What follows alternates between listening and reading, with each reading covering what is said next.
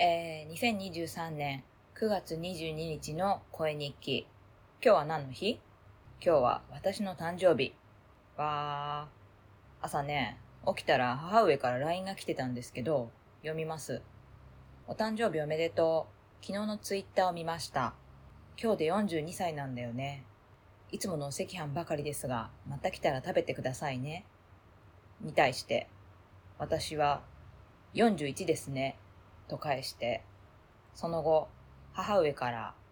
ごめん、41だ。匠くんが42だよね。というレスがありました。匠くんとは斎藤匠さんのことです。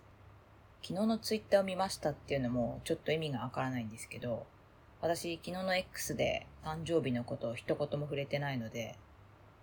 えー、私の誕生日なんですけど、9月22日ということで、ごく個人的には世界一地味な誕生日なんですけど、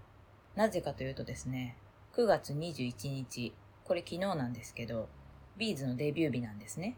記念日、祭り、 B'z 35歳になりました。そして今日22日があって、明日の9月23日、これがですね、 B'z の稲葉浩志さんの誕生日なんですね。祭りですね。明日59になる。還暦手前だ。ってことでね、この22日はね、隙間というかですね、全く意味のない日なんですね。野球でいう移動日みたいな。まあ、ポジティブに見れば、 B'z のファンになるために生まれたような誕生日なんですけど、自分としては割と隙間というか、そういう無味乾燥とした誕生日だなぁと思ってるんですけど、ちなみに1982年9月22日、生年月日がまるっと一緒なのが世界の北島康介さんでね、この底辺が私って感じなんですけど、今年は妹たちにはもう一緒にお出かけしていろいろ買ってもらって、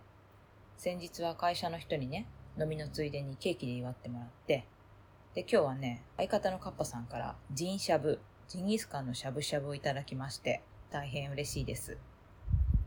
なんかあげるって言われたんですけど、まあ物をいただくのもね、ちょっとあれなんで、で、以前カッパさんには遠野のお店のジンギスカンをいただいたことがありまして、とても美味しかったんですけど、だから今回も食べるもんでいいよって言ったら、じゃあ今度はしゃぶしゃぶねっていうことで、しゃぶしゃぶをご丁寧に送っていただきまして、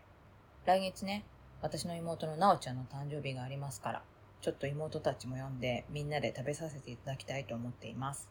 カッパさんありがとうございます。でですね、この声日記、ちょっとしつこくなっちゃうんですけど、昨日みたく旦那をゲストに招いてですね、この締めに、まだあんたから誕生日おめでとうを聞いてないとなじってオチにしようと思ったんですけど、旦那さん今すやすやで寝てて収録できずということで、これで終わろうと思います。えー、新しい一年もたくさん創作して、書いて、たくさん遊べたらいいなと思っています。健康第一でね。もう40過ぎると体ガタくるじゃん。来てるんですけど、カッパさんは健康診断で胃カメラ飲んで生検したってビビって凹んでるし、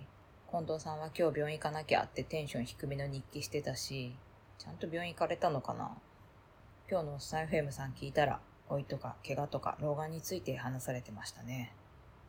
平均年齢高めの皆さんもね、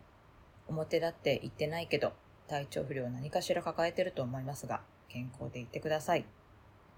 そんじゃねー。バイバーイ。